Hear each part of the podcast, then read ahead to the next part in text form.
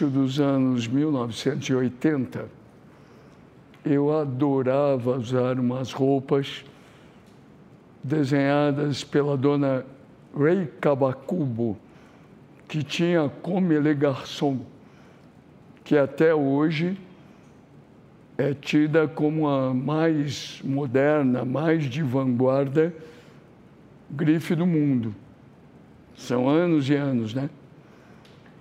Nessa mesma época, eu também gostava de usar umas roupas de um brasileiro chamado Luiz de Freitas, que tinha uma marca, uma loja no Rio de Janeiro e em São Paulo chamada Mr. Wonderful. Nessa época, os meus amigos caretas sequer sabiam quem era Dona Rei Cavacubo e a Come Garçom. E achavam as minhas roupas da Mr. Wonderful meio estranhas, que possivelmente não eram nem de homem nem de mulher. Enfim, eles não gostavam daquilo. Eu não estava nem aí porque achava aquelas roupas legais, confortáveis, divertidas e porque eu sabia, eu morava em São Paulo, que aqui no Rio de Janeiro, um dos homens mais elegantes daquele momento, sob o ponto de vista estético e de comportamento, também usava aquelas roupas. É esse homem que eu tenho o privilégio de receber aqui hoje no WCast, o elegantíssimo Fernando Gabeira. Obrigado, obrigado. Fico muito emocionado em lembrar do Luiz de Freitas. Luiz de Freitas foi uma descoberta para mim quando voltei do exílio. Né? Eu estava andando por Ipanema e de repente vi uma lojinha Mr. Wonderful. E aquelas roupas, eu falei, mas o que é isso e tal? Eu fui saber, era um homem que veio lá de Pau Grande, ele nasceu em Pau Grande. Onde nasceu o Mané Garrincha. Né? Exatamente, né? na terra do Garrincha. E fazia roupas maravilhosas. Eu falei, ah, Luiz, vamos. Aí comecei a usar as roupas dele. Cheguei até a ser preso uma vez pela polícia, porque a polícia não entendeu muito bem. Eu estava chegando ao Brasil e andando com um blusão dele no, subindo ali. Eu ia receber uma grana no Pasquim, então tinha que subir. Né? Então a polícia me parou e tal, mas que roupa é essa e tal? É que eu tenho, né? mas não deu. Depois eu nunca mais. Eu encontrei com o Luiz algumas vezes e até hoje o que sobraram dele foram algumas gravatas. Eu tenho algumas gravatas dele que estão lá comigo. De vez em quando eu uso. Você e lembro sabe dele. Que eu tenho uma história curiosa que eu eu tinha um smoking dele que era o smoking totalmente desestruturado, aquela coisa era ele de smoking para o que se achava um smoking, ele tinha o fato de ser preto. Uhum. O resto era aquela roupa desestruturada. e eu era garotão, ganhando prêmios internacionais, eu usava o meu smoking em Cannes e em Veneza, nos festivais. Exato. Aí o tempo foi passando, o smoking envelheceu, eu também.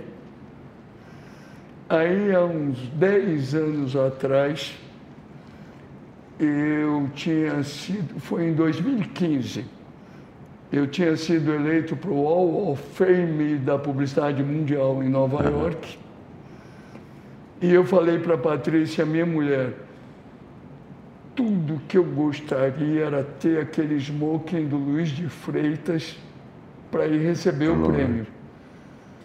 E a Patrícia, de surpresa para mim, achou o Luiz de Freitas que refez o smoking. Que maravilha, que maravilha. E eu agora tenho o smoking do Luiz de Freitas. É, uma figura adorável. Eu tenho as gravatas, sobraram as gravatas.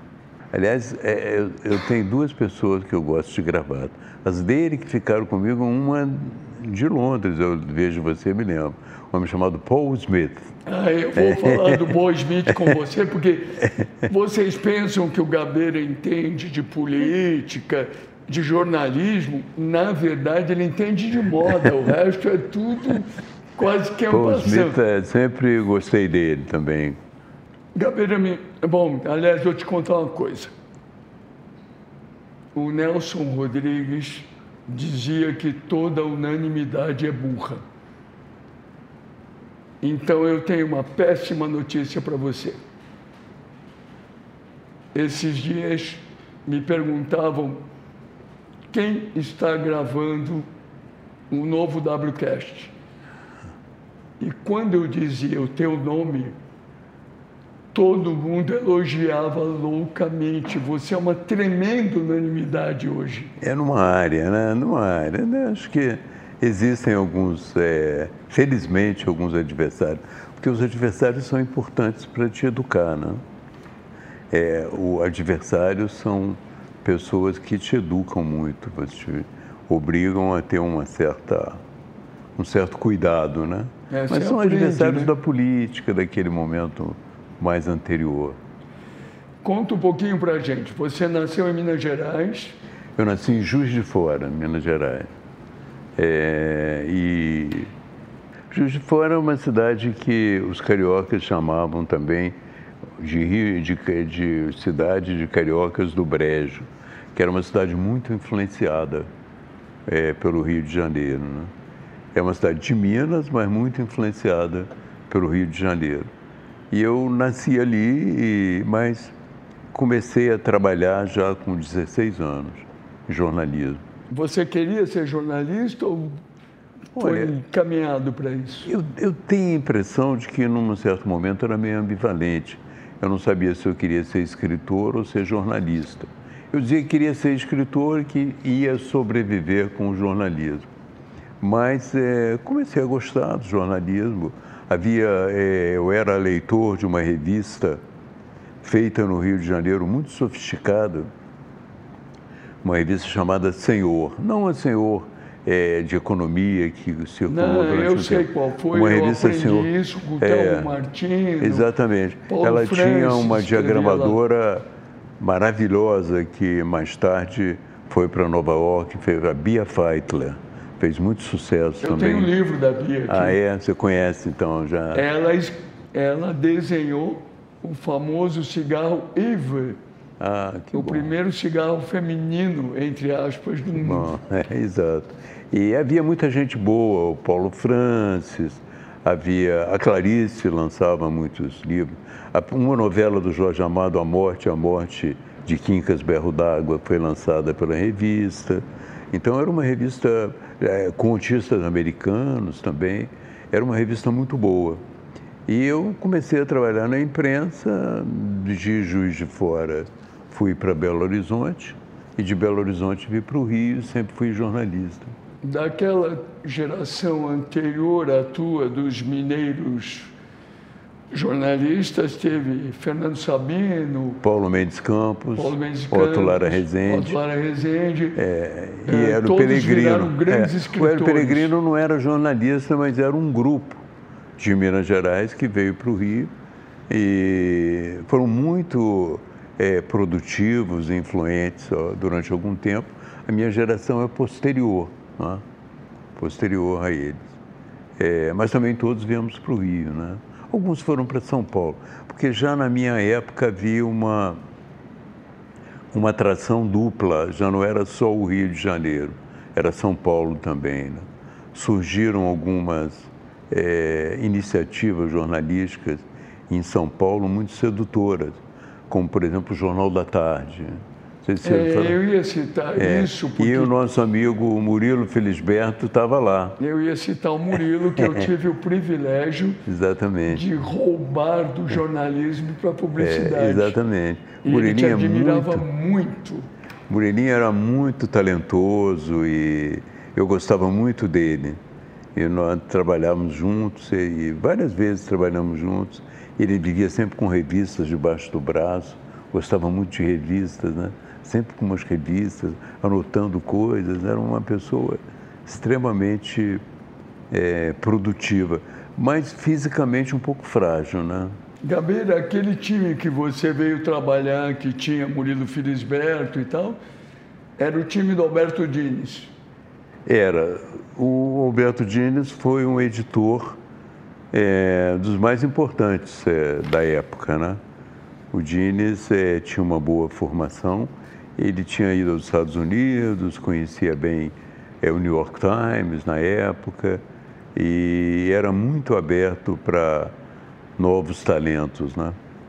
E, e ele valorizava muito o trabalho do Murilo e todo mundo valorizava muito o trabalho do Murilo, né? Todos, todas as pessoas que o conheceram. E o Dines, durante algum tempo, ele foi muito pioneiro. Né?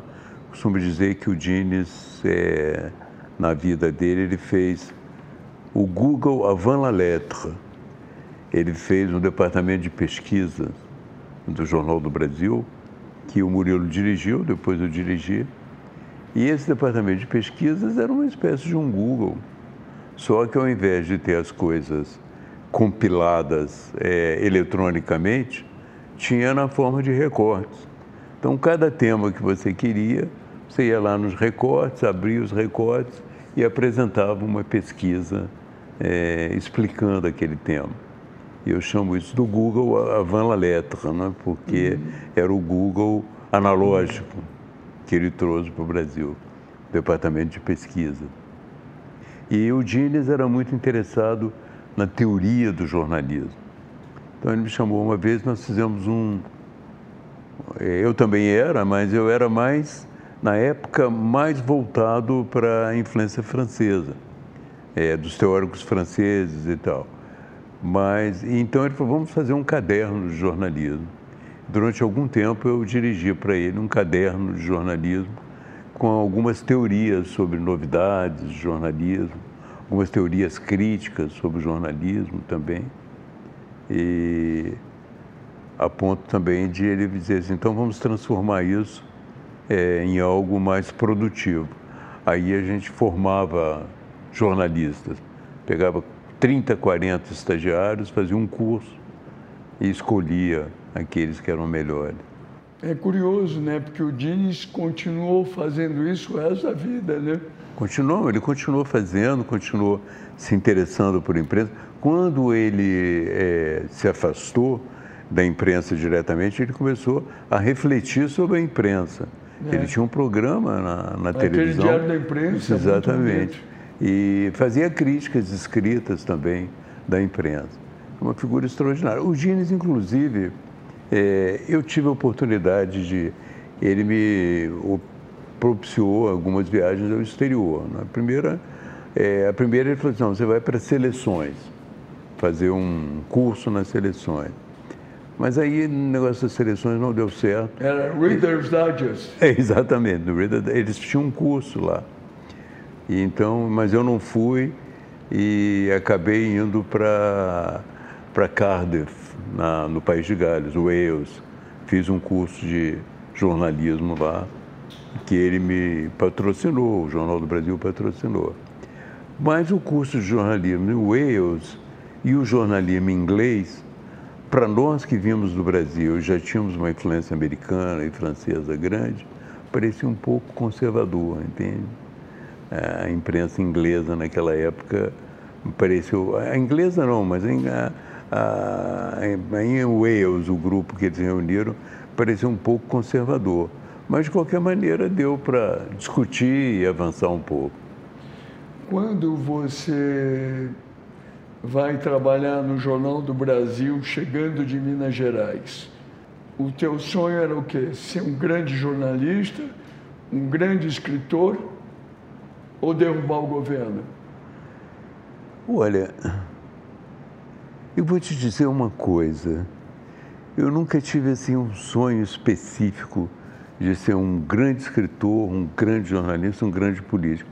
Os meus sonhos eram mais sentimentais. Eu queria ter um grande amor. Eu sempre sonhava com um grande amor. Você tinha uma espetacular namorada nessa época? Sim, sempre tive espetaculares que me encantaram muito e tal. Então isso para mim era o que mais me fascinava. Quando eu cheguei ao Jornal do Brasil, é, eu cheguei havia um chefe de reportagem, subia as três escadas, garoto, 17 anos. Aí eu falei com o chefe de reportagem, que era o Araújo Neto. mais tarde foi correspondente em Roma, uma pessoa maravilhosa. Falei, olha, eu queria ser jornalista. Ele olhou para mim, jornalista, garoto? Falei, é, eu queria ser jornalista aqui no Jornal do Brasil. Falei, mas você é jornalista? Então vai lá e escreve uma notícia para mim. Falei, tá bem. Fui lá, escrevi uma notícia, inventei uma notícia, entreguei para ele. Está aqui a notícia. Ele olhou. É, tá bom, você vai trabalhar aqui. Que maravilha isso. Aí eu comecei a trabalhar no JB. É, é histórico isso, os grandes talentos do jornalismo e escritores mineiros que viram carioca. Quando é que você virou carioca? Olha, eu creio que eu virei carioca quando eu vim para o Rio é, da segunda vez. A primeira vez que eu vim para o Rio é, foi uma vinda muito difícil. Foi o Dines também que me contratou. Uhum. Eu acordava às 5 da manhã e era muito garoto ainda e ele e fui ser copidésico do Diário da Noite. E morava Lá, onde? Eu morava em Botafogo, numa pensão, e era copidésico no Diário da Noite, que era na Praça Mauá. Então, essa é uma época muito difícil. Quando eu fui para Belo Horizonte voltei para o Rio, aí me instalei, é, comecei a morar no 200 da Barata Ribeiro, Famoso, famoso em frente ao 200. Botafogo. E, com quatro jornalistas, eram cinco jornalistas. Infelizmente, todos morreram, só eu sobrevivi.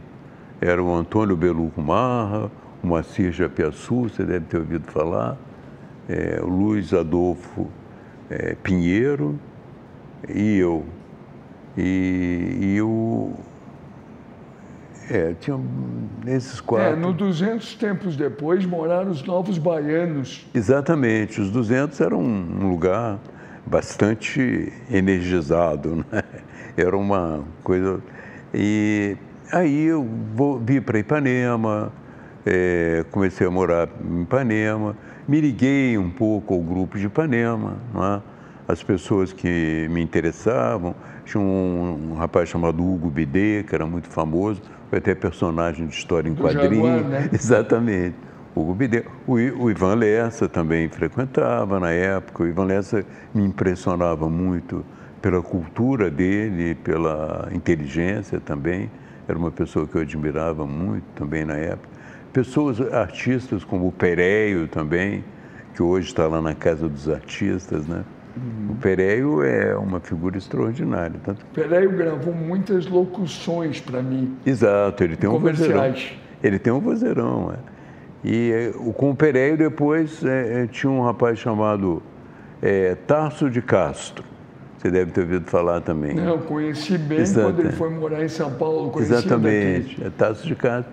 Ele tinha um apartamento e durante depois do golpe ele teve que fugir então eu e o Pereio moramos no apartamento dele, na Figueiredo Magalhães. Então eu morei um ano com o Pereio, que foi uma experiência que desenvolveu muito a minha capacidade de, é, digamos assim, conciliação. Que você exerce muito bem até hoje. Exatamente.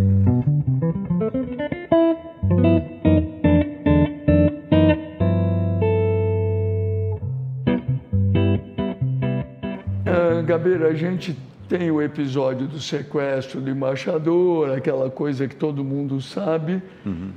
Mas uma curiosidade, você que está aqui de pernas de fora, você tomou uns tiros, certo? Eu tomei um tiro, mas tomei nas costas.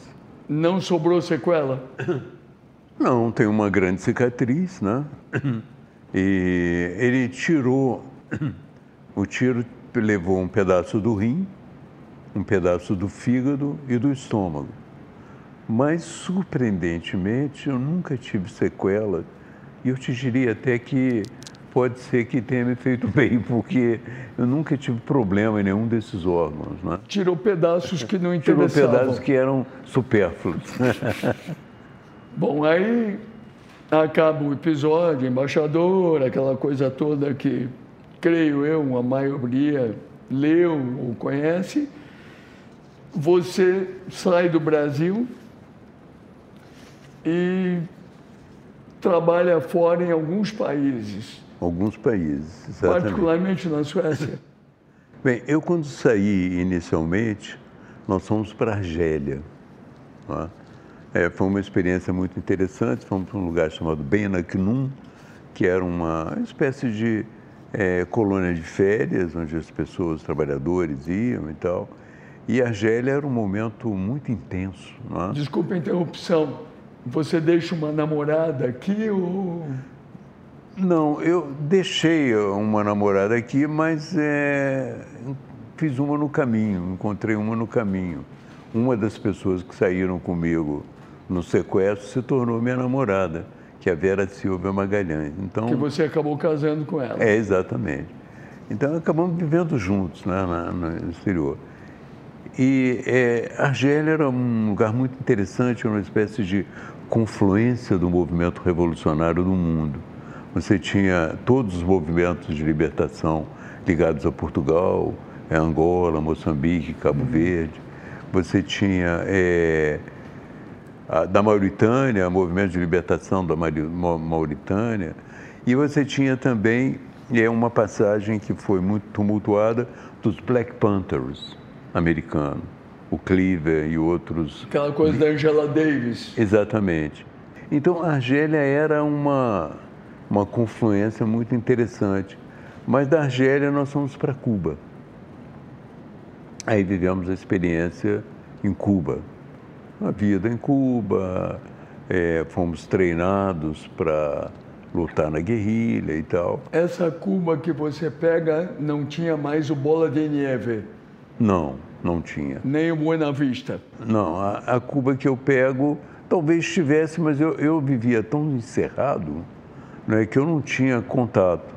É, o único contato com o exterior que eu tinha, que era uma figura que ficou minha amiga lá e, e a gente se desentendeu de vez em quando, era o Glauber Rocha. O Glauber Rocha estava lá uhum. e o uhum. Glauber Rocha tinha uma mania de achar que ele ia fazer grandes articulações mundiais e tal. E ali em Cuba nós vivemos um período. De Cuba eu fui para a Alemanha, para Berlim, em Berlim eu me dei muito bem com a Alemanha, com Berlim e tal, Berlim Ocidental. E de Berlim Ocidental eu fui para o Chile, onde estava correndo toda aquela experiência da unidade popular. Aí, havendo na unidade popular, caiu, o Allende é, morreu naquela circunstância. Eu é, entrei na embaixada da Argentina pedindo asilo da Embaixada da Argentina, eu fui para a Argentina, o Peron, que estava voltando do exílio, nos expulsou. É, um ex-exilado chega no país e nos expulsou, não queria que ficássemos lá. Aí eu fui para a Suécia. Aí a Suécia, na Suécia, realmente eu vivi um longo período, né? É, com algumas passagens por Paris, mas a presença maior na Suécia. Uma curiosidade, o também mineiro de nascimento como você, Ziraldo, ah.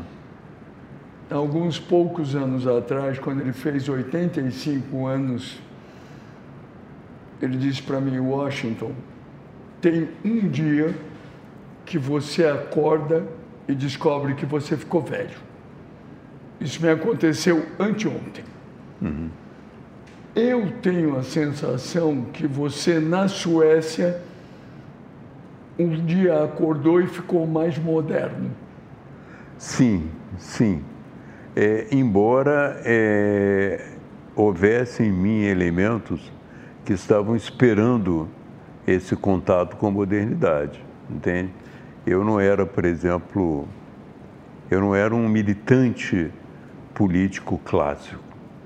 Eu não, é, eu cheguei à política através do existencialismo, através, é. De, é, através de uma. Você já vinha do Sartre, Sartre da Simone de Beauvoir, exatamente, do Camus. Então era uma outra influência, né? E tinha uma visão bastante especial sobre relações sentimentais, sobre a vida, né? e era considerado um pouco uma visão, talvez até pequeno burguesa, né?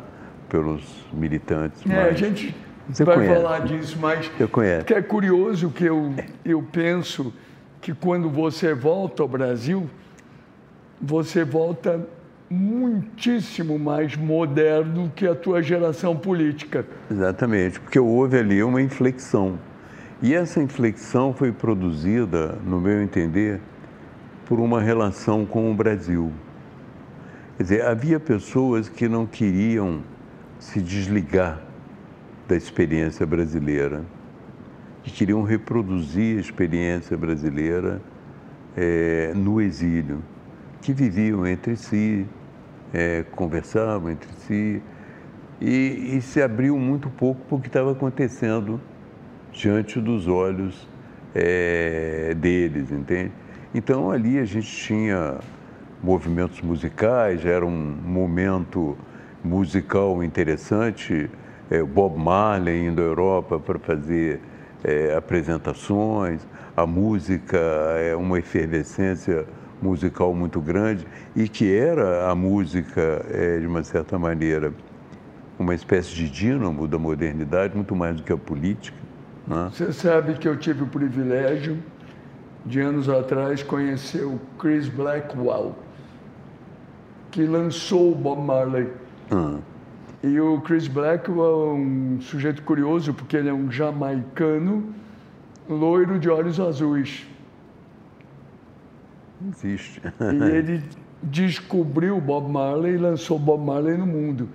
Ele era muito amigo do André Midani. Uhum. Eu conheci o Chris e realmente o Bob Marley é daquelas coisas monumentais, né, que faz uma revolução social muito maior que a revolução política. Claro. E essa experiência musical, né, em vários níveis, é, rock and roll, tudo isso, chamava, propunha novas coisas, né? Ela mexia mais com a cabeça. E havia também os punks, aquela coisa um pouco desesperada e tal, mas que era também uma experiência que estava ali diante de nós, entende? Tudo isso me fez é, refletir muito, né? Sobretudo é no campo emocional.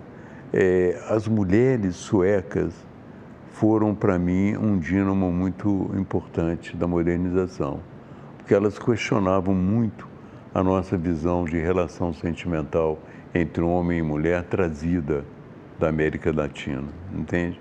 Elas é, questionavam isso. Né?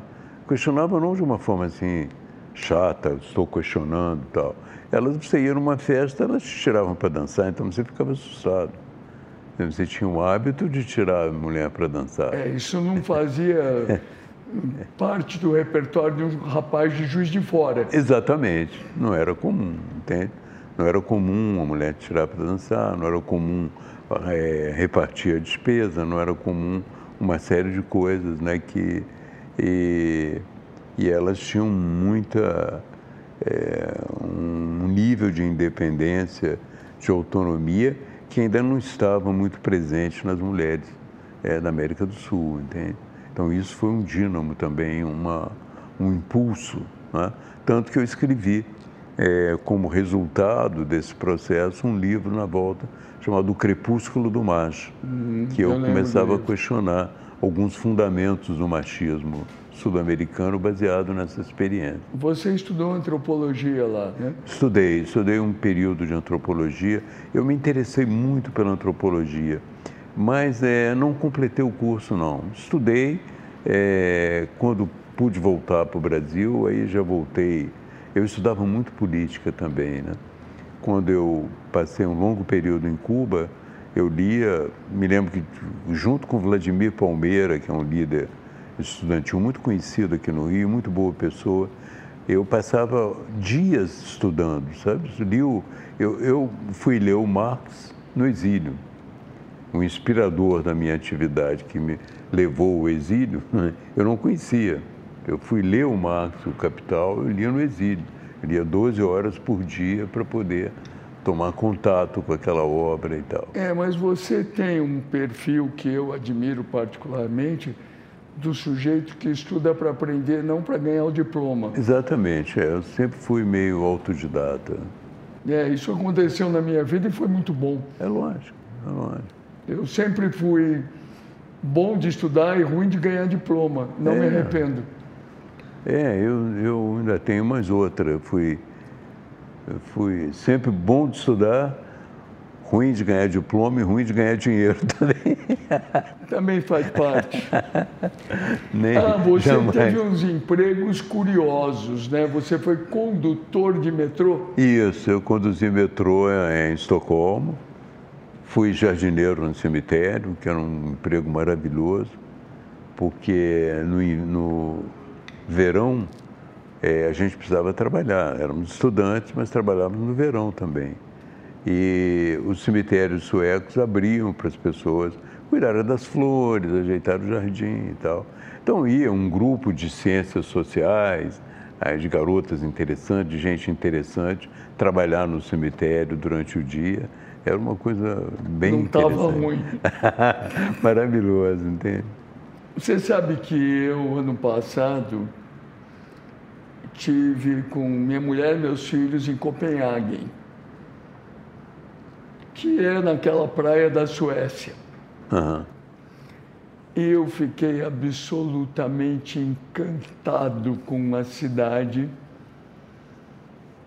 com a cordialidade, com alegria, com o fato de todo mundo saber fazer muitas coisas. E é claro, é uma população pequena, uma situação específica, Claro. mas muito privilegiado aquilo. Muito, muito. E, e em relação à Suécia, eles são mais temperamentais um pouco. Eles são mais calientes do que os suecos, os dinamarqueses, entende? Então ainda tem isso também. Eles são mais, é, um pouco mais expansivos que os suecos. É, eles têm um sistema de governo lá que eu fui aprender na Dinamarca, que não é socialista nem capitalista, apesar de ter grandes momentos do socialismo implantado, como educação grátis, a saúde, aposentadoria, que apelidaram de capitalismo compassivo. É, é um. E pode ser um caminho para o capitalismo, né? Que o capitalismo hoje começa a ficar, é, a se modificar, né? Ele começa a ser mais sensível é, ao ESG, isso, mais sensível à ecologia, mais sensível ao social, não é? mais sensível, a um- é uma governança é, ecológica e social. Eu acho que a tendência do capitalismo é avançar para esse ponto. Aí, Gabeira, mudando um pouquinho, você sai da Suécia, volta para o Rio de Janeiro, veste a calcinha da sua prima, vai à praia e fica na moda. É isso? Isso. É, essa história foi mais ou menos assim. Eu, é... na verdade, eu vou te dizer uma coisa. Já quando eu era asilado na Suécia e passava as férias na Grécia, nas, nas- a gente tinha dinheiro para passar férias na Grécia. E em cada ilha da Grécia tinha uma, um tipo de vida, mas em algumas havia o nudismo. Você podia fazer o nudismo. Então, em muitos momentos, eu passei verões em que eu ficava nu na praia. Entende? Claro, problema zero. É. Então, é, quando eu vim para o Brasil e visto uma, uma tanga, né, as pessoas acharam um escândalo, eu achei que estava até relativamente vestido. Né? Então, eu não me preocupei muito com isso, não. Mas, como é, havia também nesse momento, umas, com a chegada no Brasil, algumas moças que, é, aqui em Ipanema, que resolveram mostrar os seios também, fazer é, topless. E então elas faziam também na praia, aproveitaram a embalagem para fazer topless. Mas com o tempo eu senti que a gente começou a ficar muito como um bicho na- no zoológico, entende? Pessoas já ficou muito assim. Aí eu falei, bom, não, não é mais a minha a minha É curioso, né? Porque desse período que começa a se dizer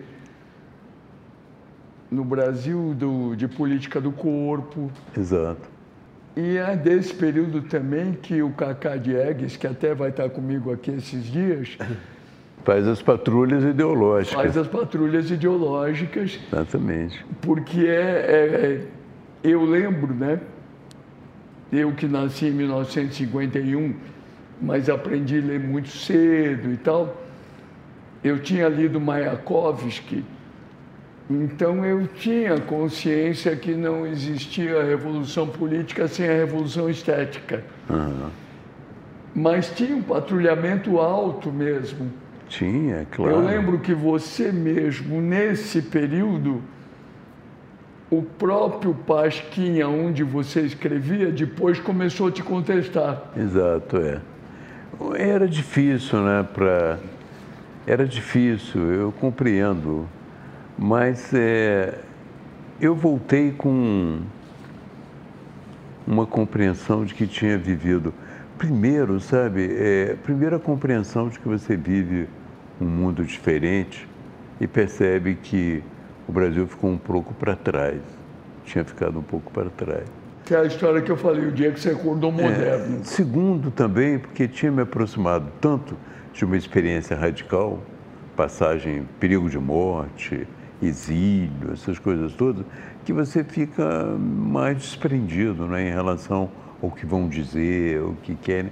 Você quer achar o teu caminho, né? A gente no início falou do Luiz de Freitas, de moda e tal. Você citou o Paul Smith. Você depois se casa com uma estilista, né?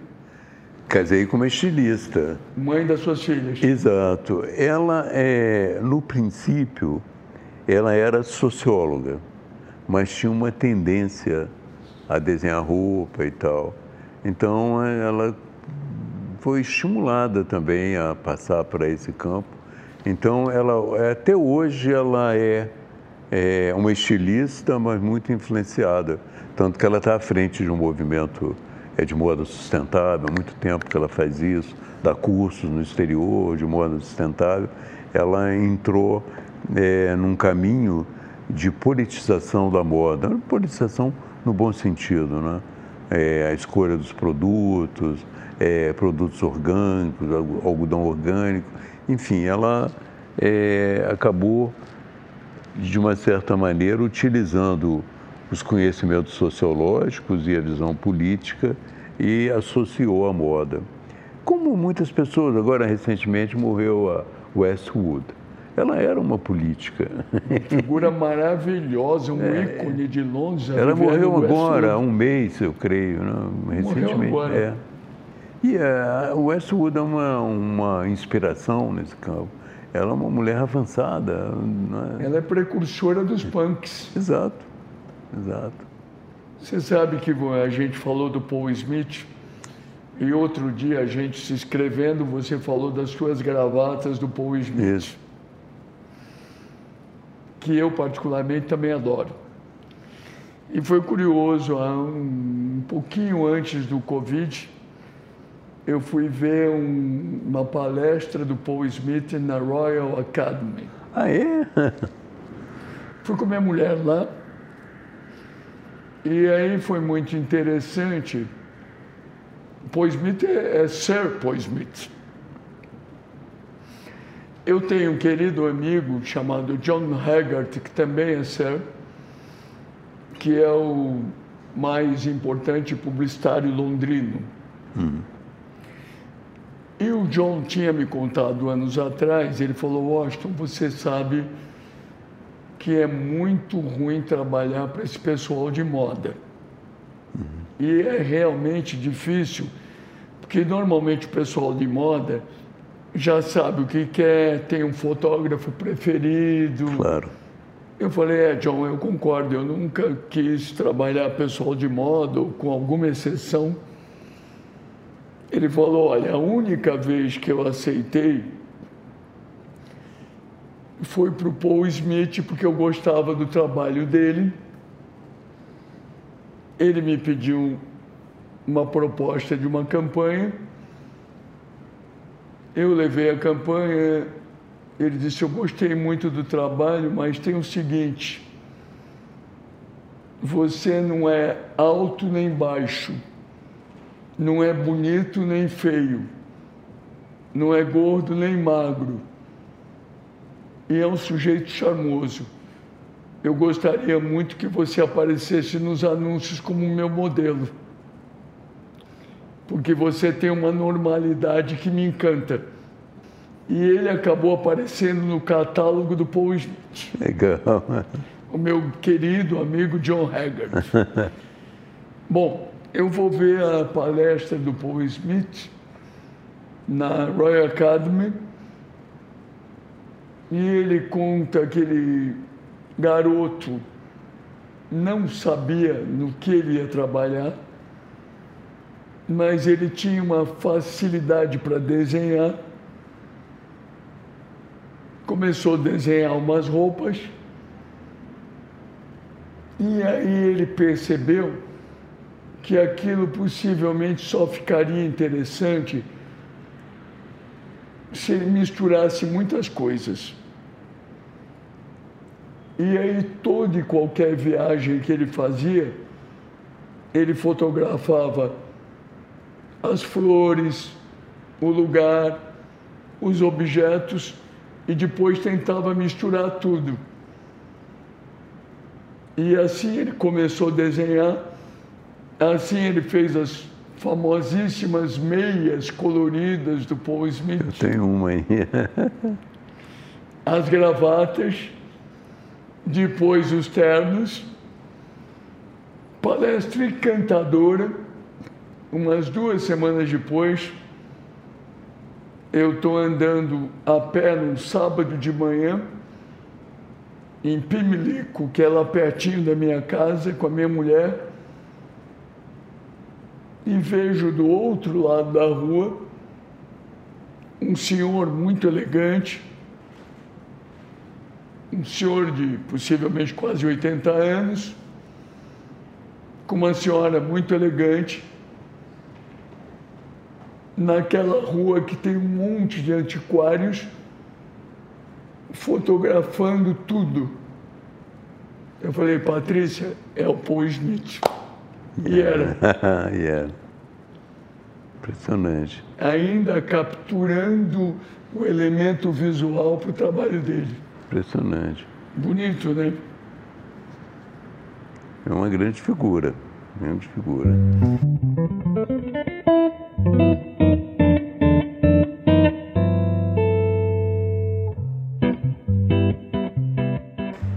Gabeira, a gente falou da mãe das tuas duas filhas.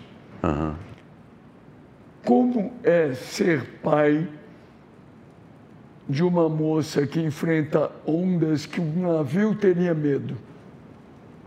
Olha, é, a gente primeiro é pai de uma pessoa que você gosta muito.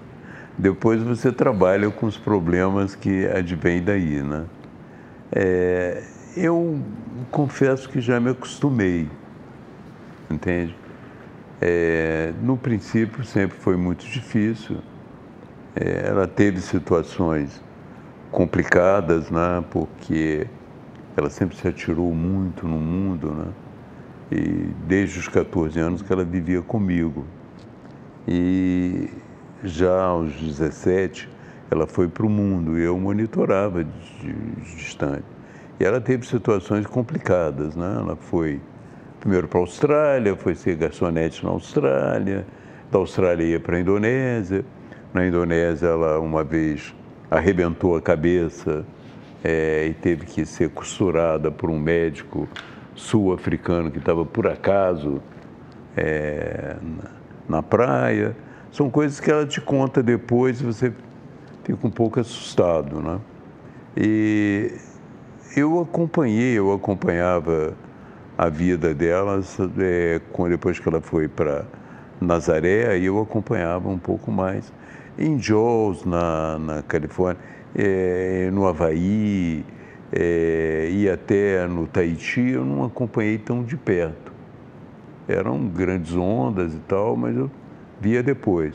E cada um teve o seu problema, né? Sobretudo no Tahiti, uma vez ela ficou, caiu nos corais E os corais arrebentam com, com o corpo e eles infeccionam o corpo muito, né? Ela teve que ir para o hospital. Então eu acompanhei essas coisas todas e sempre me orientei pelo swell, né? um momento em que as ondas são mais altas, que eles se preparam para pegar essas ondas. E, e nesses dias realmente eu fico um pouco mais tenso, à noite, né? É, na manhã eu fico acompanhando dentro dos limites, tanto que no dia que ela teve um acidente, quase morreu, eu estava acompanhando pelo Twitter. Eu acordei é, de manhã no próprio Twitter é, de Portugal, eu recebi a notícia é, de que ela estava naquela situação. É, fiquei muito preocupado, mas 20 é, minutos depois ela me ligou do hospital. Olha, papai, eu estou bem, pode ficar tranquilo e tal. Então, eu, era uma notícia assim, assustadora, né? mas 20 minutos depois ela me ligou. E a partir daí a gente, de uma certa maneira, se acostumou com isso. Né? E eu vejo que ela progressivamente já vai caminhando é, para, não para o final de carreira, mas para ter outras atividades, entende? Que podem é, tranquilizá-la um pouco. Ela não precisa mais bater recorde mundial, ela já bateu dois, chega, não é? Ela agora se transformou, ela participa de uma ONG é, que defende os oceanos, está lá americana, mas a oceana, ela participa, é embaixatriz da Unesco para a questão de oceanos, e ela está dedicando a vida dela à proteção dos oceanos, entende? Então, muito progressivamente, ela vai deixando o esporte intenso né, para ser uma, uma espécie de defensora do oceano e tal. Então, isso já vai me acalma um pouco.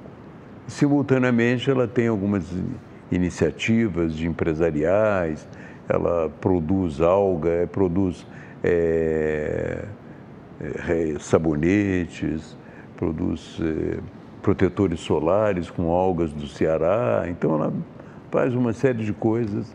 Já está a vida dela já é mais diversificada hoje.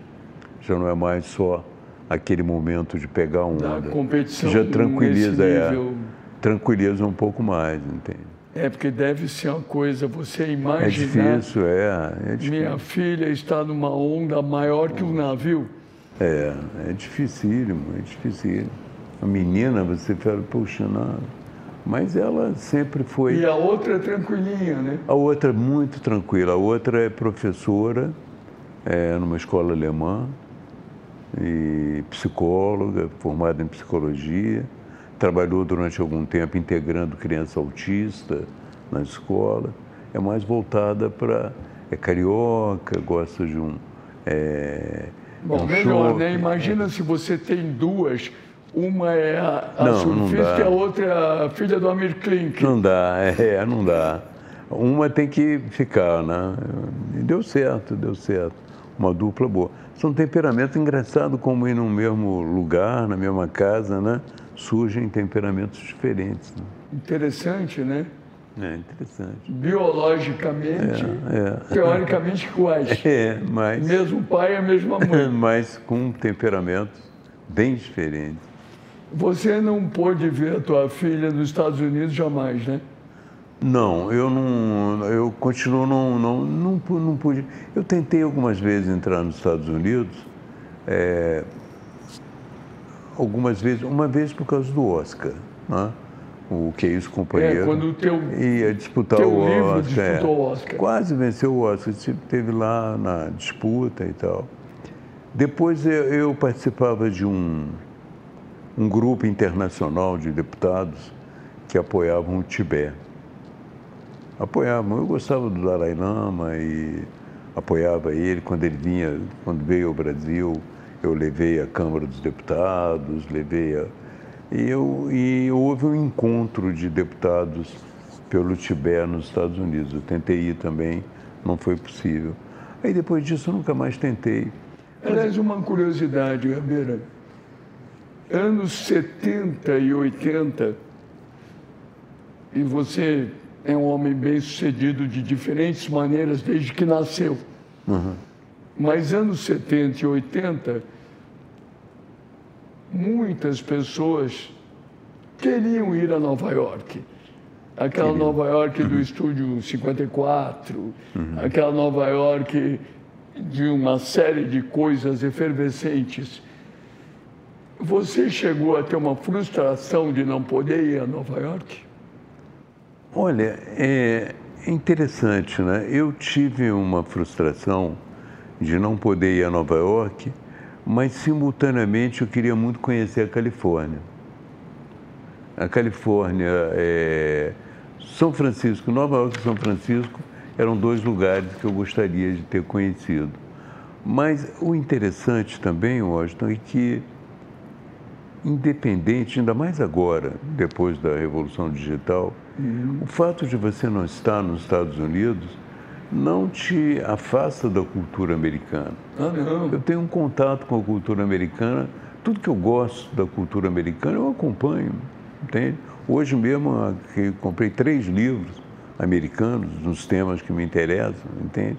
Quer dizer, a música eu acompanho, entende? Tudo que é por cinema, então, né?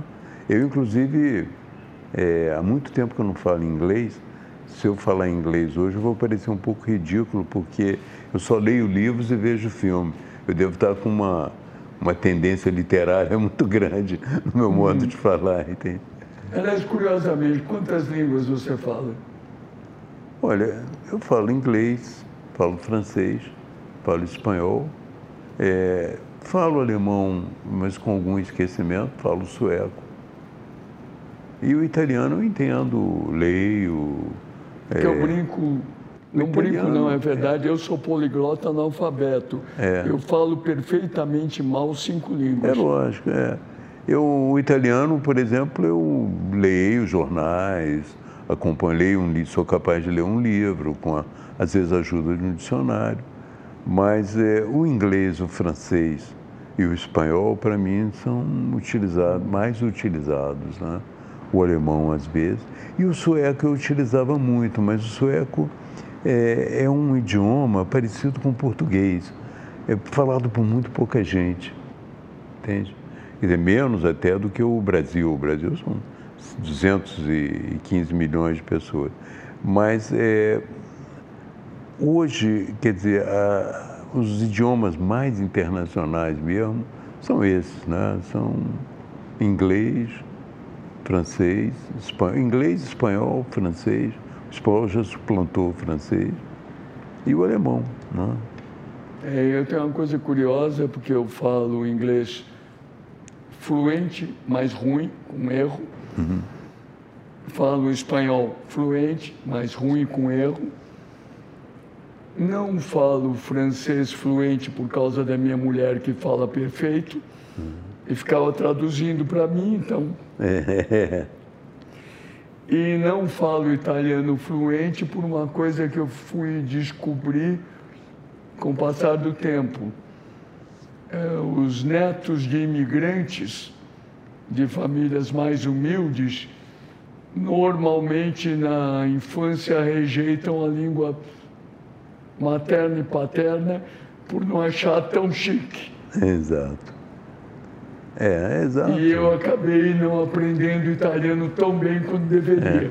Mas o italiano, ele é quem entra bem nas línguas latinas e tal, português, francês, é, espanhol, chegando no italiano, é, e sobretudo depois daquela aquele grande passagem do cinema italiano, né? É, sim, que Você é... acaba assimilando muita coisa. Não, uma vez eu... Agora, é um idioma muito bonito, muito bonito. Eu uma vez, isso do cinema e da música, é. eu uma vez fui fazer uma palestra no México e quando terminou a palestra, uma moça bonita, inclusive, veio falar comigo, falando, me encantou isto. Uhum como aprendiste a falar espanhol também? Uhum. Eu disse, ouvindo boleros de Armando Manzanero. é, é, Porque a música realmente ela te carrega muito para isso, muito. o cinema também. No meu caso, muito a literatura também, né? A literatura, é. é a presença da literatura. Gabeira, Aí você está no Rio de Janeiro, conhecido, consagrado, tudo certo, e você é eleito pelo Partido Verde como mais votado do Rio de Janeiro. Você esperava isso? Não, é, no princípio eu não fui o mais votado, não. Eu fui o mais votado depois. Eu fiz uma eleição. É, ah, foi depois, né? Claudicante, é. Fiz uma eleição que eu tinha poucos votos, depois melhorei, depois cheguei a ser o mais votado. E eu tive uma boa performance eleitoral na candidatura para a prefeitura. Você perdeu por pouquinho, né? Exato, exato. E foi um momento assim que eu é, me aproximei muito da vitória. Mas o mais interessante não foi ter me aproximado da vitória. O mais interessante foi ter reunido em torno de mim um grupo de pessoas muito capazes, muito capazes, né? Pessoas que é, fariam um trabalho maravilhoso, que havia gente que estudava educação, gente que era, conhecia saúde, gente que conhecia é, urbanismo. Tinha o pessoal do Viva Rio. Tinha, tinha muita gente, mundo, né? muita gente boa em vários campos. Era possível fazer alguma coisa boa. É uma pena, né? Depois você perde a eleição para governador. É, depois era uma eleição contra o Sérgio Cabral. E as circunstâncias eram muito difíceis, né? Eu fui mais para firmar uma oposição, para mostrar que é, havia oposição no Rio e tal. Mas o Sérgio Cabral era, vivia um momento de muito é, efervescente, né? Havia a Olimpíada, havia a Copa do Mundo, né? um apoio muito grande do Lula e eu diria assim, um apoio da sociedade mesmo, entende? Você tinha consciência dos problemas que surgiriam com ele no futuro ou não? Eu denunciava muitas coisas dele, mas não no nível que aconteceram. Eu é, denunciava corrupção é, no nível mais elementar, né? É, de empresas que trabalhavam para ele e tal, que trabalhavam para o governo, mas eu não tinha noção do, não tinha a dimensão do problema. Né? E é uma coisa interessante. Eu cheguei a, a, Ele também era muito ligado às milícias na época. Eu me lembro que fiz um programa de televisão mostrando que ele era ligado às milícias, ele não era num palanque com os milicianos e tal, mas o Tribunal Eleitoral não deixou eu passar o programa. Ele tinha um poder assim muito grande. Eu acho que, inclusive, os intelectuais eram muito seduzidos pela possibilidade de é, fazer filmes, trabalhar com ele. É, a própria televisão era muito, é, assim, entendeu? Era, digamos assim, um governo que não se tinha noção da profundidade da corrupção e um governo é, que trazia assim, muita expectativa de progresso. O brasileiro, em geral, e nos últimos anos isso se acentuou, é muito maniqueísta, né? Isso é o bem, isso é o mal, isso está certo, isso está errado. E você, e eu admiro isso porque eu tento ser isso, me parece muito pouco maniqueísta. É, é, o maniqueísmo, inclusive, tem sido agora objeto da minha do meu estudo. E hoje eu acabei de escrever um artigo no Globo de hoje sobre exatamente. Eu vi hoje, muito é, bom, sobre a internet. né? Exato, sobre. E eu sou muito preocupado com esse processo progressivo de polarização, mas eu acho, sabe, é, não vou. É, tem elementos né, que você entenderia como publicitário. É, a partir de um certo momento, a linguagem publicitária é, começou a dominar muito também a própria televisão e a própria, digamos assim, a própria internet, no sentido de que ela trabalha mais com emoção, entende? E essa é, tendência à emoção, entende? Ela tem as suas vantagens, é rica, mas é, com o surgimento das redes, com a aparição de milhões, bilhões de pessoas é, atuando na rede, é, o processo emocional passou a ser um processo é, muito superior ao processo racional. E as redes, de uma certa maneira, elas dependiam disso. Era a indignação e a raiva é, que davam mais cliques. Entende? Então, é, o maniqueísmo acabou sendo a alma do negócio. É, você sabe que olha como tudo no fundo é tão recente, né? Eu estava falando outro dia para um amigo meu, tem uma, eu adoro sorvetes, e tem uma sorveteria em Londres uhum. chamada Venke, que eu vou muito, italiana, uhum. mas tem em Londres também. Aí outro dia eu falei para um amigo meu que estava discutindo política, caminhos, isso e aquilo, eu falei, vamos pensar bem, essa nossa República Brasileira é tão jovem que ela é seis anos mais nova que a minha sorveteria. A que a sorveteria que eu vou, uhum. é de 1800 e antes da nossa República. Da proclamação. E aí eu estava comentando de tudo tão novo e tal. Eu lembro claramente que em 1986, e parece pouco tempo, quando eu montei a W Brasil, ela foi a primeira agência informatizada do país. Ou seja, a primeira agência que tinha computadores em 86. Não é tanto tempo. Não. Quando surge a internet, eu, como muita gente no mundo, ingenuamente, imagina que a internet e depois as redes sociais e tal, seria a disseminação da democracia. Claro, claro. E hoje a gente vê que isso está acontecendo exatamente como. É uma ameaça à democracia. É, é impressionante como as coisas evoluíram para isso. E essa questão do maniqueísmo né, é, um, é uma. é muito fundada na alma humana, né, de você. E, e tem que. A gente tem que tentar sobreviver a isso às vezes levando algumas porradas, de vez em quando leva umas porradas e tal, porque é,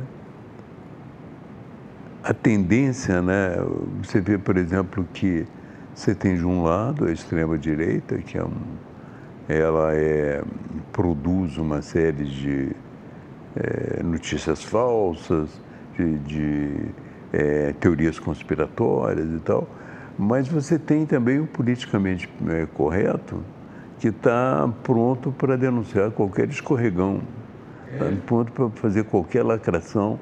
Às vezes, uma pessoa que diz uma coisa, digamos assim, mal pensada, ou que escorrega aqui, ele vai para, entende? Ele é crucificado também. Mas você sabe que eu costumo dizer isso. Você tem de um lado politicamente incorreto, normalmente mal educado, é. às vezes até pseudo-engraçado. Do outro lado, tem o politicamente correto, teoricamente tudo certo, às vezes chato. Exato. E no meio disso tem uma coisa que a gente podia chamar de politicamente saudável. É, alguma coisa que tenta sobreviver, né? É, com bom senso, senso de humor. Claro, claro. É claro. É, e às vezes é, eu tento, porque você sabe que eu me identifiquei muito né, quando voltei para o Brasil a lutas identitárias, eu trouxe é, uma discussão muito grande sobre ecologia, sobre direitos gays. Não trouxe, ela já existia aqui, eu me integrei nela. É, e, Mas hoje, por exemplo, num artigo que eu escrevi para o Estado de São Paulo, eu perguntava ao governo do PT se seria interessante isso que eles estão fazendo de utilizar agora essa expressão todos, todas e todes. Eu perguntava porque é, eu quero dizer o seguinte, eu compreendo a intenção inclusiva dessa mudança na língua. Mas não Mas, vejo por quê. É, eu me pergunto, ela vem de baixo para cima? Não vem. A população não fala isso. E será então, que é tão necessário? É, e será que você faz a língua de cima para baixo ou ela vem de baixo para cima? Né? Essas questões, assim, eu me pergunto. Né, se... é, ontem eu li uma frase muito boa sobre comportamento. Diz assim, a vida não imita a arte, não, ela imita os piores programas de televisão. É.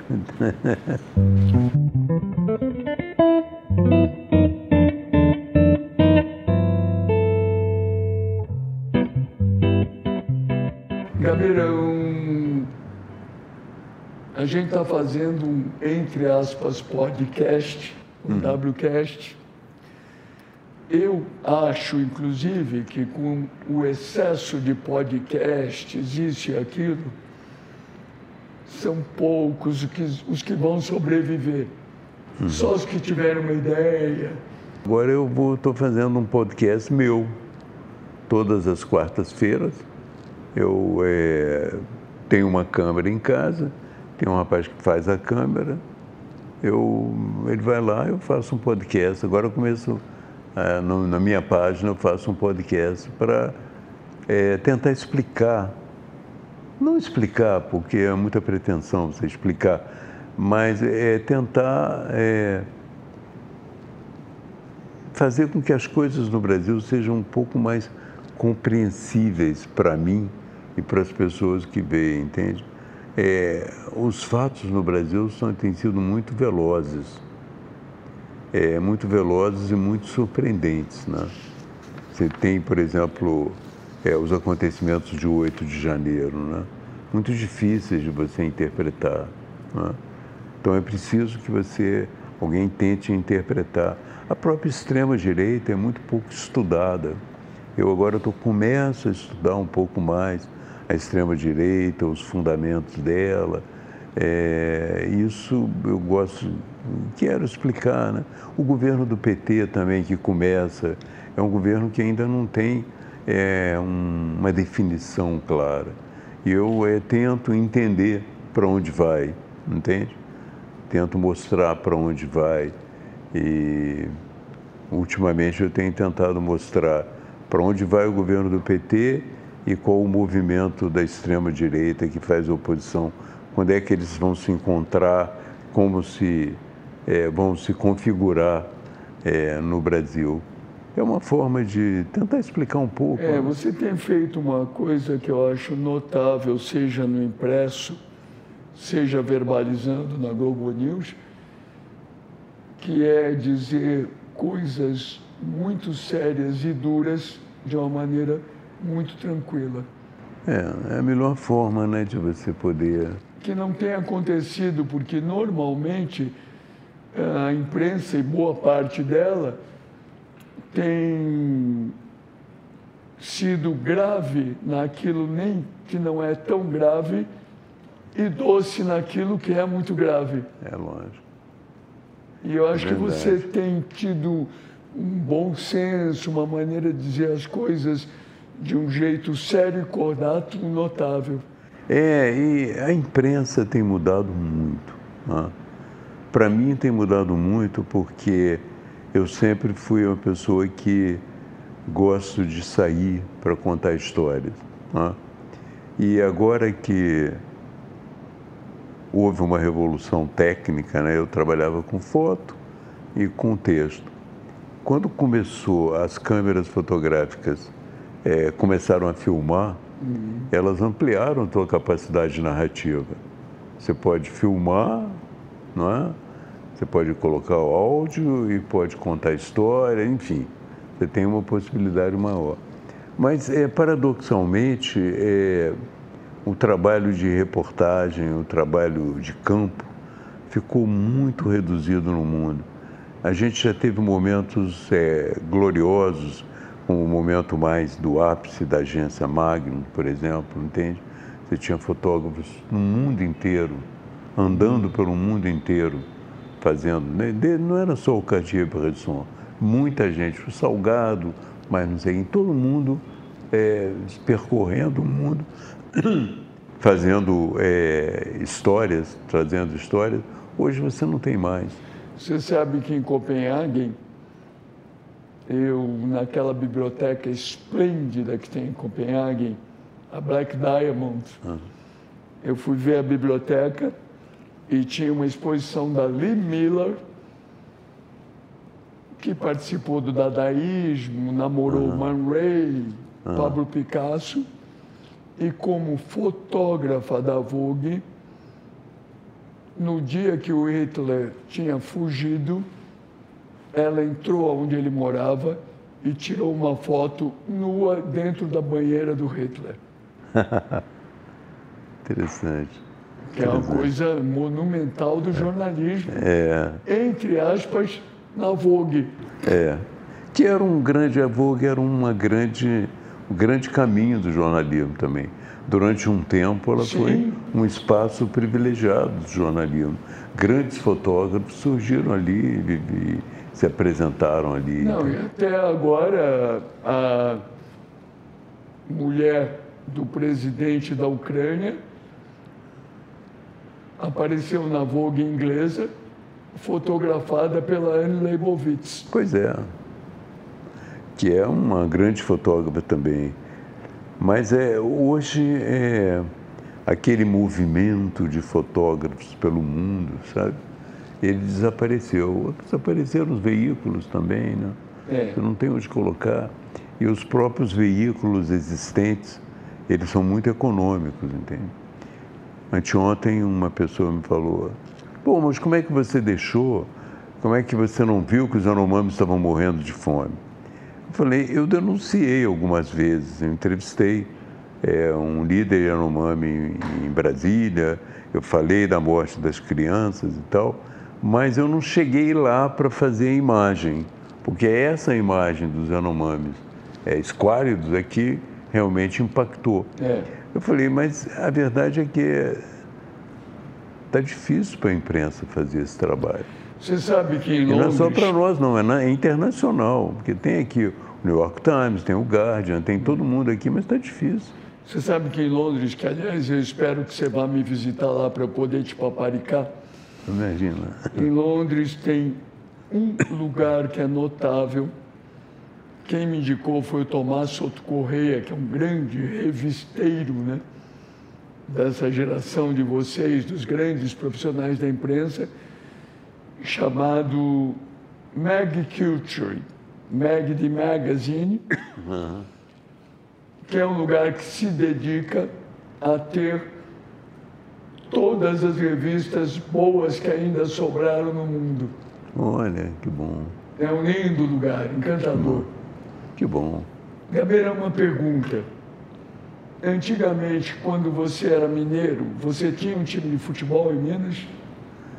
Olha, em Minas, não. Eu tinha um time de futebol na minha cidade. Né? Que era? A minha cidade era dividida entre Tupi e Tupinambás.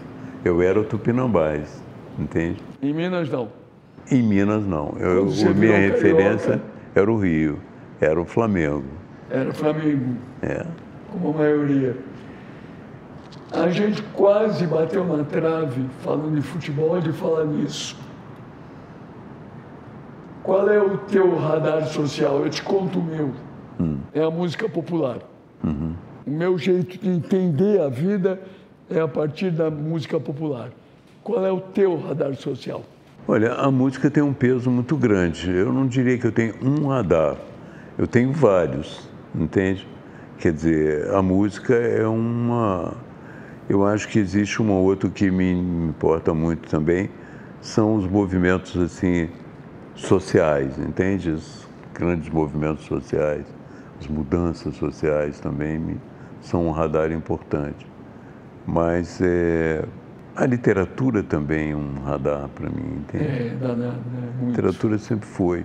eu me formei assim lendo, né? Porque na minha casa é, havia vida doméstica e quando as coisas complicavam eu entrava no banheiro e lia, entende? É, lendo, lendo, lendo, é, lendo os escritores. Primeiro os americanos, né? Eu começava, eu ficava encantado. Primeiro lendo os livros que me seduziam porque traziam uma promessa sexual. Presença de Anitta. Presença de Anitta é um livro que tem alguma coisa de sexo. Então você lia aquelas coisas, mas depois eu comecei a ler realmente. Uma boa Lolita. É, depois eu me abri para literatura mesmo, né? li os contistas americanos, li o Hemingway, dos Passos, é, o Fitzgerald. Você leu o Salinger com que idade? Hein?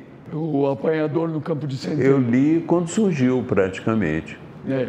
Ele, é, acho que saiu, ele saiu nos Estados Unidos, eu me lembro até da primeira fase.